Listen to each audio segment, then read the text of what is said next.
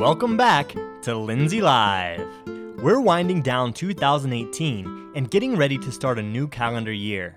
For many of us, that means it's time to start thinking about setting our New Year's resolutions. Resolutions, which, according to a study by the University of Scranton, many of us are doomed to fail. According to their research, less than 1 in 10 people who set a goal for the new year are actually able to follow through and achieve it. Why such poor results? Often, we can trace the lack of success to deficiencies in our goal setting and planning process. Unfortunately, we often carry the same failed practices that cause us to fall short of our New Year's resolutions into our learning environment. If we allow this to happen, we not only set our learners up for failure academically, but we also miss an opportunity to equip our learners with goal setting practices that will help them set and achieve goals throughout the course of their lives. One of the most common mistakes we make is setting a goal that is too vague. Have you ever set a goal like, I want to read more often, or I want to lose weight? How about in the classroom? Have you heard a learner suggest goals like, I want to learn about history, or I want to get better at math? Since these goals are not specific, they can never be strictly measured. We can only gauge our success or failure based on our own feelings, and such a goal does not allow us to set up a framework for achievement. Our goals should always fit the SMART criteria. As we've discussed on the podcast many times before, every goal needs to be specific, measurable, attainable, relevant, and time bound. If we set goals based on this criteria, we'll have a much easier time unpacking them and creating an action plan to achieve them. For example, a goal like, by the end of the semester, I will be able to locate any US state on a map and name its capital is much stronger than I will learn about our country. As with everything we do in our learning environment, knowing our learners and building a relationship with them will play a critical role in their success. We must understand where they are in their learning in order to help them build a plan to get where they need to go. We need to be able to understand their capabilities in order to set upper and lower limits for goal setting. Goals should always fall within their zone of proximal development, which means they are more rigorous than they're comfortable with, but not so difficult that they are impossible. If a learner wants to set a goal like, by the end of the week, I will calculate the surface area of a square, but you know from experience that they struggle to identify shapes, you may want to help them set a more attainable goal. Furthermore, we should avoid goals that focus on process and concentrate on setting goals that deliver a tangible product or skill. For example, I will read three books a week is not as strong as I will improve my reading comprehension to a Lexile score of 550 by the end of the month. Reading three books a week is more suited as a strategy or process for achieving a more meaningful mastery, like an improved Lexile score. Once we've set a strong goal, we can begin working on a plan of attack. For every long term goal, we might plan out a set of short term goals that we can use as stepping stones to help us improve and pace ourselves. If I were running a marathon, I wouldn't attempt to run the full 26.2 miles on my first day of training. I would instead calculate the amount of time I have until the race and set incremental mileage goals leading up until the big day. The same is true in the learning environment. In Lindsay, we use a strategy called backwards mapping to calculate the amount of time our learner has given themselves to achieve a goal and set a series of short term benchmark goals to help them get there. Now, instead of waiting until the goal's deadline to follow up, we can follow the PDCA process with our learners plan, do, check, and adjust. In the plan stage, we backwards map and lay out a series of short term goals which our learners will do. In this plan, we will set regular times to check on their progress and adjust their goals as needed. We should also take the time to anticipate any possible obstacles that may prevent our learners from achieving their goal and plan solutions to overcome them. In the check phase, we will review our goal and check our progress. We can also discuss any unanticipated obstacles that presented roadblocks in our pursuit of our goal and plan future solutions. If at any point in the check phase we see reason to adjust our goal, we can do so. The do, check, and adjust portions of the process will then repeat on a loop until our long term goal has been achieved. To help us further unpack the goal setting process, we'll talk with Cinnamon Schufley and Jeremy Jennings. Cinnamon is the principal at Washington Elementary. She's been in Lindsay throughout the transition to PBS and has helped implement a strong culture of goal setting in her learning community. Jeremy is a learning facilitator at Jefferson Learning Community, where he has helped pilot the Learning Lab concept, where LFs can interact with their learners and help them track goals over multiple years of learning. We'll have a lot to talk about, so stay tuned to Lindsay Live. Welcome back to Lindsay Live. Happy holidays to everyone. We're glad to have you with us. I'm here with Cinnamon Schufley and Jeremy Jennings to talk about goal orientation. In order for our learners to succeed, we need to make sure positive goal orientation is a part of the culture in our learning environment. So, Cinnamon, as an administrator, how do you create that type of culture at Washington? Yes, at Washington, we first began goal orientation many years ago, and given that it was something foreign for the learners and the staff, we actually systematically introduced it site wide. And we started with something non academic, a goal that the learners would want to work on in their personal life. A few examples of those would be things like riding a bike without training wheels, learning to roller skate, doing better in their soccer teams things like that. And that jump from a non academic start into academic goal setting really helped.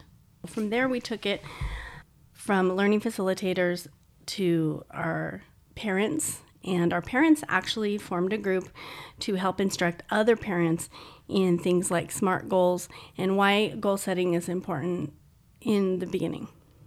Jeremy and I were talking before we went on air about how goal setting is one of the most important skills we learn while we're in school, and one that has incredible value in our day to day lives.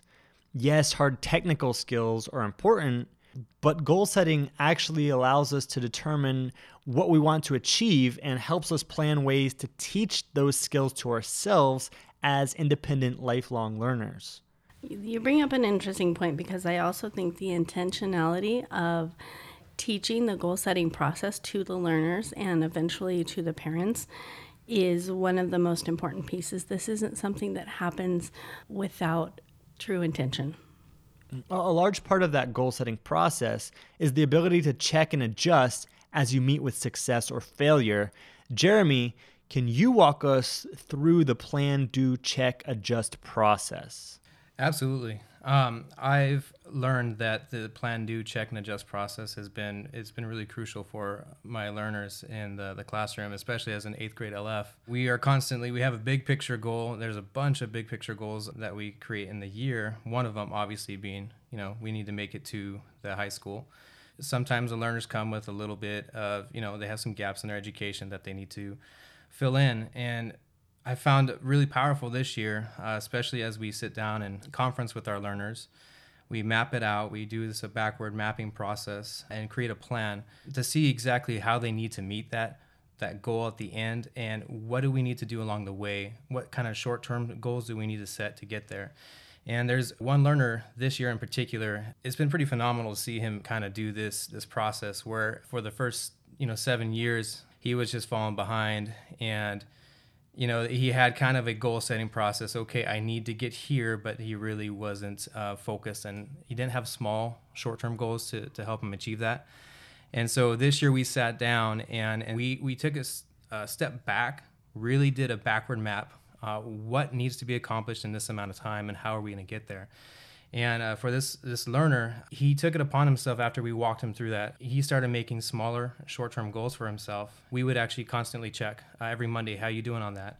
And it got to a place where you know he wasn't successful at first, and then we talked about what is it that you need to adjust. He was very honest and he was very introspective on it and self-reflective and said, you know, during this time I really don't work well Uh, and so we set goals around what time he works. You know, he's actually, believe it or not, a morning person, which I don't know what eighth grade learner is, but he is. And so he started doing a lot of the stuff when he got up early.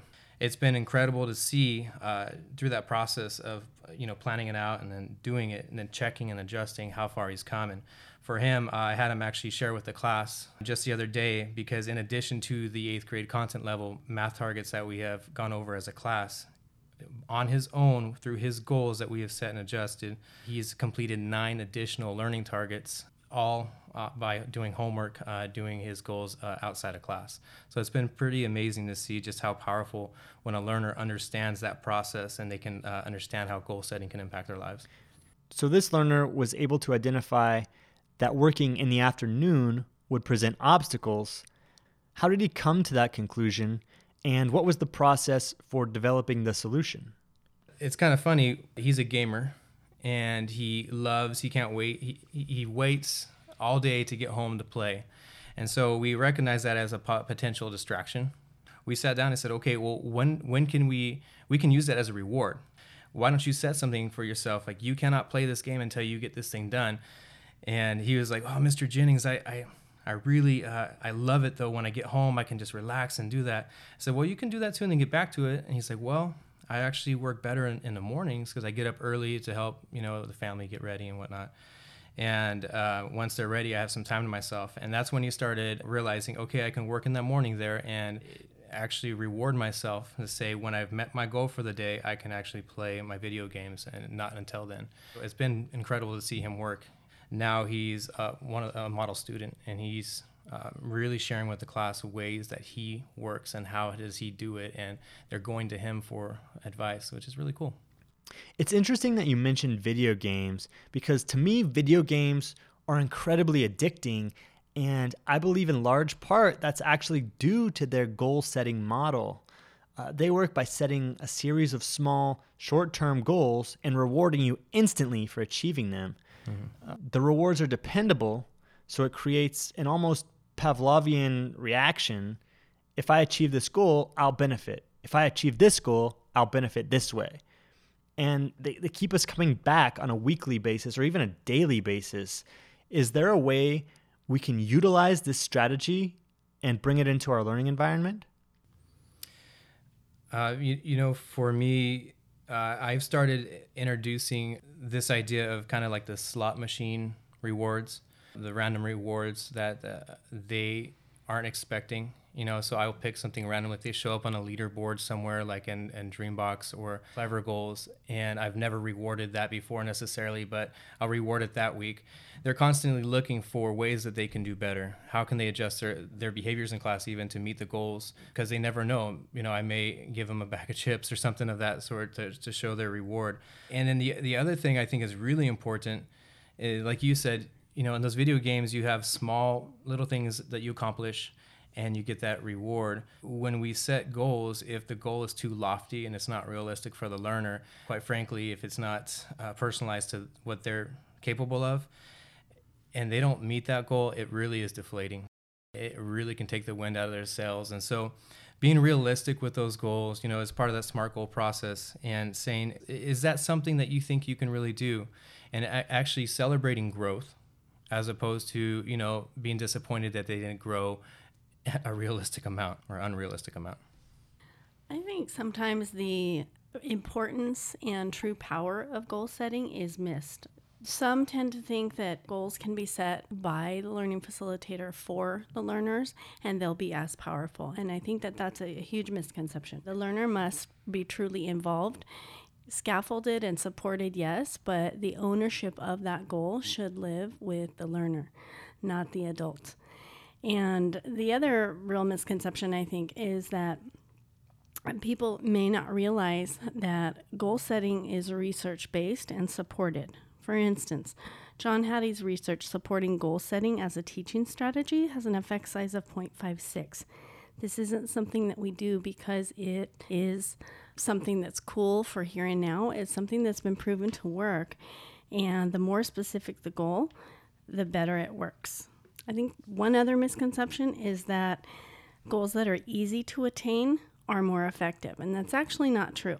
If you look into Hattie's work further, you'll find that more difficult goals are more effective in that they lead to a clearer notion of success and direct learners' attention to relevant behaviors and outcomes. That's right. Uh, certainly, when we talk about the A in our SMART goals, the goal must be attainable.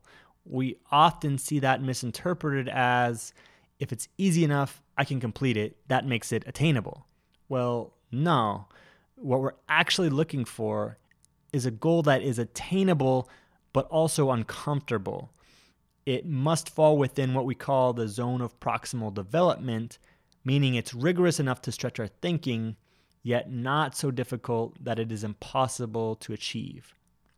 That being said, the video games that we talked about earlier, in those games, if you don't pass the level, you don't pass, and you go back to the point at which the game feels you need to start over. It doesn't make it easier for the player to pass just because they, they may not have had success in the level a couple of times. The, the rigor of the game, if you will, maintains itself, and the learner has to rise to that goal versus having the goal change and become easier. Those are some common misconceptions I think affect goal setting in a in a educational setting. Right, right. There are no cheat codes when it comes to learning. Life doesn't have an easy mode. I was actually watching Netflix the other day, and two of the characters were playing a video game. One guy goes, You've been stuck on that level forever, just enter the cheat code and skip past it. And the other character responded, But if I don't practice on this level, I'll never gain the skill necessary to pass level two. So uh, I think it's interesting when you talk about how goal setting loses its power when the LF sets the goal or essentially gives them the answer uh, not only that, we're robbing them of the ability to actually build that skill of goal setting. And goal setting really empowers learners to take ownership of their learning and hold themselves accountable for results.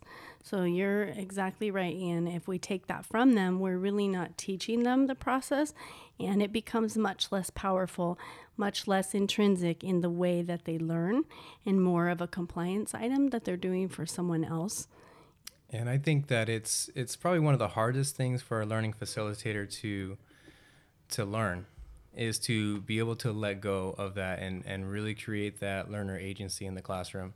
We see this this this need or this want because we care so much about the learner to you know set the goal that we think that they need. And I think we're part of the process. But if the learner identifies it and then they also even talk about the rewards of that goal and they come up with the rewards, like what would what would motivate you to reach this? It becomes so much more powerful in the classroom. And even though it's it's almost counterintuitive to what an LF needs to do, I honestly it just would encourage the LFs to let go a little bit on that and really ask the learner to or encourage the learner to be a part of that as much as they possibly can. And just like with anything else, the gradual release of responsibility when we began, you asked how we've introduced positive goal orientation into the learning community one of the first steps years ago was to model goal setting.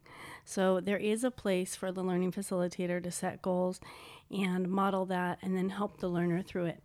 But eventually and fairly quickly, that goal setting needs to transfer to ownership of the learner. Having learners create their own goals is the only way to truly ensure that those goals remain relevant to the things they really want to achieve each learner will have different goals. Each learner will respond differently to different types of rewards. So, how do you avoid one size fits all goals? Tell us some of the strategies that you use to create personalized goals tailored to the needs of each individual learner. I think we've come a long way in this area. I think years ago when we first began, you would have seen one size fits all goals. One of the ways that we've been able to really tailor the goal to the learner is the implementation and use of personalized learning plans. Checking and adjusting goals as part of consistent data chats with learners and their PLPs or personalized learning plans helps meet the needs in different learning targets and measurement topics for the individual learner. I think that's one way we've we've really made a lot of growth. And I, I also think that, you know, as you get to know your learners, I think that's one of the most important things in the classroom is having that personal relationship with the learners where they trust you and have that, that kind of that trusted relationship between you because you, you can see as they develop, you know, what they are capable of even in within uh, from year to year. So last year they, they may not have been able to uh, complete a, a, a whole year's growth or a year and a half growth, but maybe this year there's something that's going on where they realize, hey, I really want to get to the high school and I don't want to fall behind. And you see them putting in that extra time and extra work. And when you conference with them, sitting down to say, is this, and I'm very open and honest with my learners, hey, this is, you know, where you need to be. Do you think you can reach that, or do you think you can go a little bit further? And, and pushing them to see if they agree to that, and uh, based on what you know about them. And other learners, you know, like, man, I don't know if they're going to be able to attain that. And, and you know, taking that into account and, and saying, hey, let's take a step back. Let's think about where we are. Is this doable within the, the time frame we have? And really just adjusting and checking, adjusting constantly. Okay, we need to build relationships to understand what level of rigor is appropriate, but how specifically do we do that? How do we know? What are some strategies that you use to determine a learner's zone of proximal development? Knowing the learner includes knowing their data. The data is also an important part of knowing every learner, and it's very difficult to know an individual zone of proximal development if you really don't know where the child is and you haven't talked to them about that. So I think that the use of data, knowing right where they are and right where they need to be, setting incremental goals right along with them, is one of the ways that you look at how to calculate an individual goal with a learner. And I say with a learner, not for a learner, because the temptation is there to go, I know what your goal should be. But truly, if you're going to transfer ownership to the learner, um, or if they're going to take ownership of the goal setting process, that's a piece that cannot be missing. Yeah, and one of the, the really neat things that we've been able to do over the last couple years because of the, the Learning Lab is you get to see the learner develop over several grades within the same room. And so you literally can see them and, and you know if you were going to be that eighth grade LF, that sixth grade is going to come to you in a couple years. How are they progressing through sixth grade and seventh grade, and constantly talking uh, with your your peers? Um, what are they? How are they doing in class? Stuff of that sort. You get a really good sense of not only who the learner is, but how they're working and you know um, maybe there's certain things some maturity that has happened. Maybe they're a little bit more focused as they are going from year to year. And that can be very valuable when you're looking to conference with the learner and talk about hey i've noticed last year you were just i mean you stepped up. You did an amazing job and just to see them uh, that see you acknowledge them and that it really uh, kind of gets them going okay I, I, want to i want to work for this. Lf i want to work for myself. I want to make sure that i continue that because it's being noticed. So that's been a real huge benefit of uh, the learning labs as we've been grouping and regrouping. What is a learning lab? Can you provide a bit of background for listeners who may not be familiar with them Sure. Imagine six classrooms with all the walls completely blown out. For our lab, it's uh, grades six through eighth, all under one building. And the purpose of it is to be able to group and regroup based on learners' needs. And so there's a movable furniture that you can create small groups on a moment's notice or you know, meet with your peers at the beginning of the week, talk about the needs of the learners, find out uh, who has a certain target they need, and be able to literally move them together and have one of the, the teachers or LFs go ahead and do a mini lesson with that. And and so it, they're all our learners. So essentially, I, I keep saying I'm an eighth grade LF. Uh, for the majority, I am. I do a lot of the eighth grade minutia stuff, but uh, I also am constantly, you know, uh, teaching sixth graders and, and seventh graders who are working ahead or doing an intervention group because I have access to someone who needs that and we're able to just quickly and easily meet those needs. It gives you the ability to spend three or more years with a learner, develop a relationship with them. I'm sure you're able to get a good sense of what their long term goals are, what they want to do with their lives after school. How do you use that to help them see the relevance of the day to day learning content? Uh, at our site right now, we are really trying to use thinking maps uh, as a way to lay out and having a visual for the learners. And we've actually used that. I, have used it in my classroom or in my learning environment to uh, help set goals. And essentially, it's you know using like a brace map, um, which essentially is parts to a whole. And so the whole would be where do you want to be? What do you want to do in life? You know, what is it that you want to be? And it could be, I want to go to college. It could be, you know, I want to be an engineer. And then we're able to break out, okay, what are the steps or the parts that you need to do to get there? And then we're able to take this, the parts and break those down as well. This is what I need to do this week or this year to be able to get to my ultimate goal, which is being an engineer or making sure that I go to the college of choice. And it was really powerful for them to have a visual and an understanding of this is where I want to go. How do I get there? And how can I help myself get there? That made it real to them. They're constantly going back, and we reference that. Okay, remember that map. What are you doing to get there? Are you on track? It's been really powerful to see. It's been motivating for the learners. You use the brace map strategy to align short term goals to long term goals backwards mapping. Absolutely. Why is that important?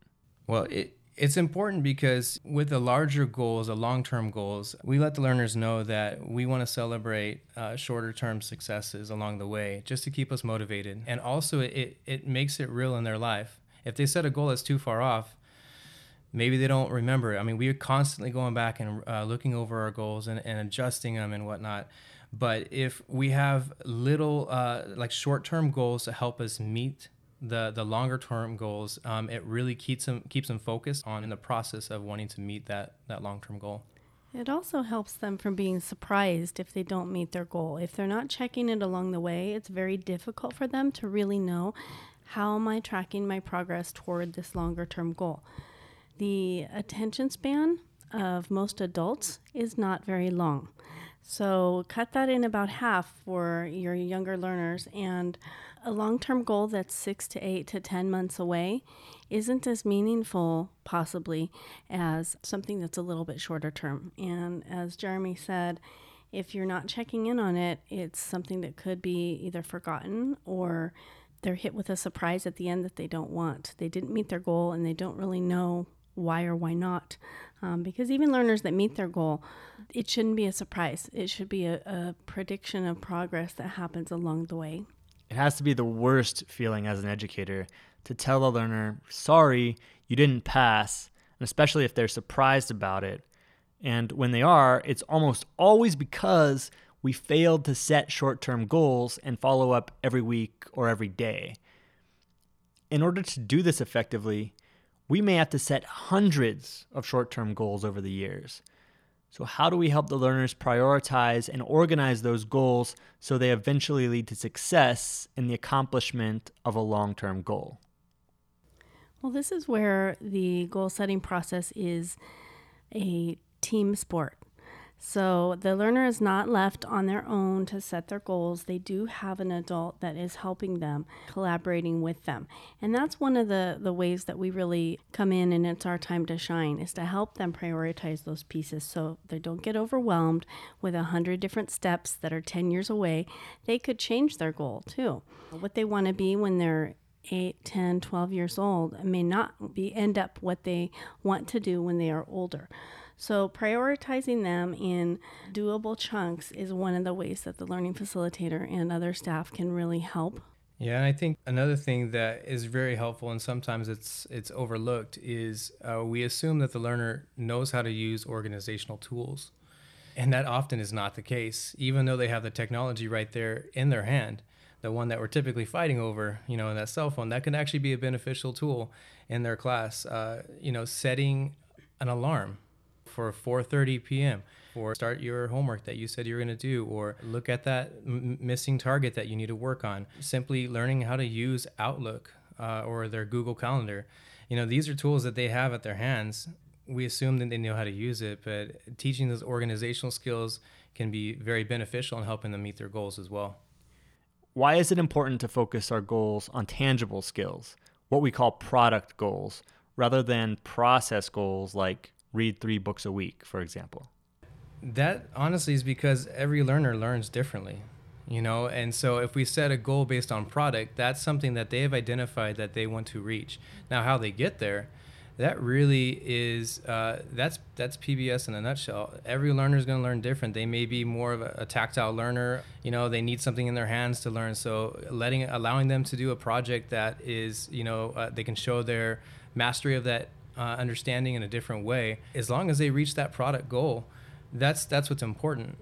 Introducing different technology or different mediums uh, for them to display their understanding of their target is super important in that because again it doesn't matter really how they get there because every learner learns differently it's it's whether or not they reach that product goal and typically in their life as adults they will be held very accountable for results, not process. So that's one way to start early in um, really holding them as an accountable partner as opposed to the learning facilitator or even parent having more invested in the goal than the learner.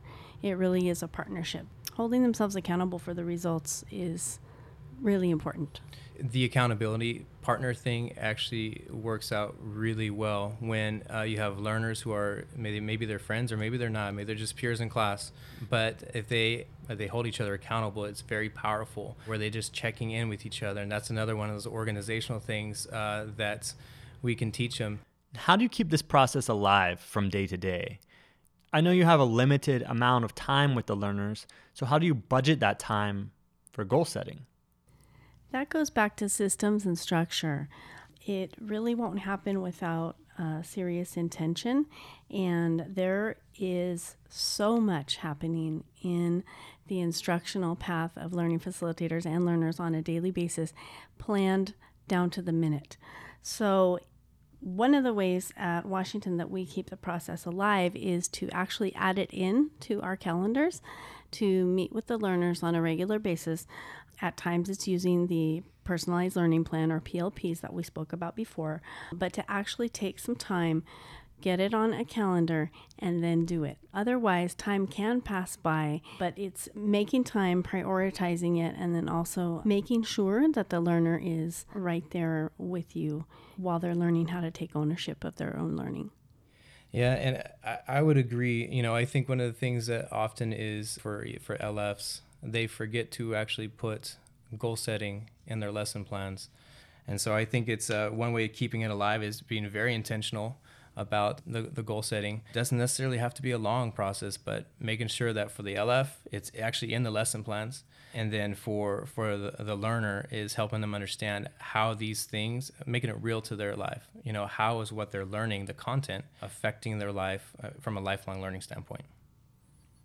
In what ways have you guys seen these processes actually impact the learners here in Lindsay? I would say that uh, one of the most powerful things about goal setting that we have been able to see at Washington and really throughout the district is the learners are empowered to take ownership of their learning. Years ago, we were at the stage where we were explaining what a what a SMART goal was and why it was important. And we're now at the point where we're not only using goals, our parents are familiar with the process, they have taught each other some of the process, and learners are able to really come to the table as a partner versus a compliant passenger. And for me, I think that that's one of the ways the learning community has been impacted. I absolutely agree. You know, I've seen the, the goal setting process go from task oriented uh, in the learners to really engaging with that goal you know, seeing them high five each other after meeting their SRI goal or whatever goal they set, but meeting their short term goal that's going to help them meet their long term goal is really powerful to see. Yes, I met my goal. You know, now it's time to check and adjust again, create another one. So it, it really is creating that ownership, and the learners understand that it's not just a task that is needed to be done. They're really making it part of who they are. And that's been really powerful to see. Cinnamon Truthfully, Jeremy Jennings, it's been a pleasure having you on the show. Thanks so much for coming on. Thank you for having us. Thank you, Ian. And it's been a pleasure having you as a listener. Be sure to subscribe on SoundCloud and iTunes to receive the gift of year round discussion and strategies from Lindsay stakeholders. Happy holidays, enjoy your break, and tune in in the new year to Lindsay Live.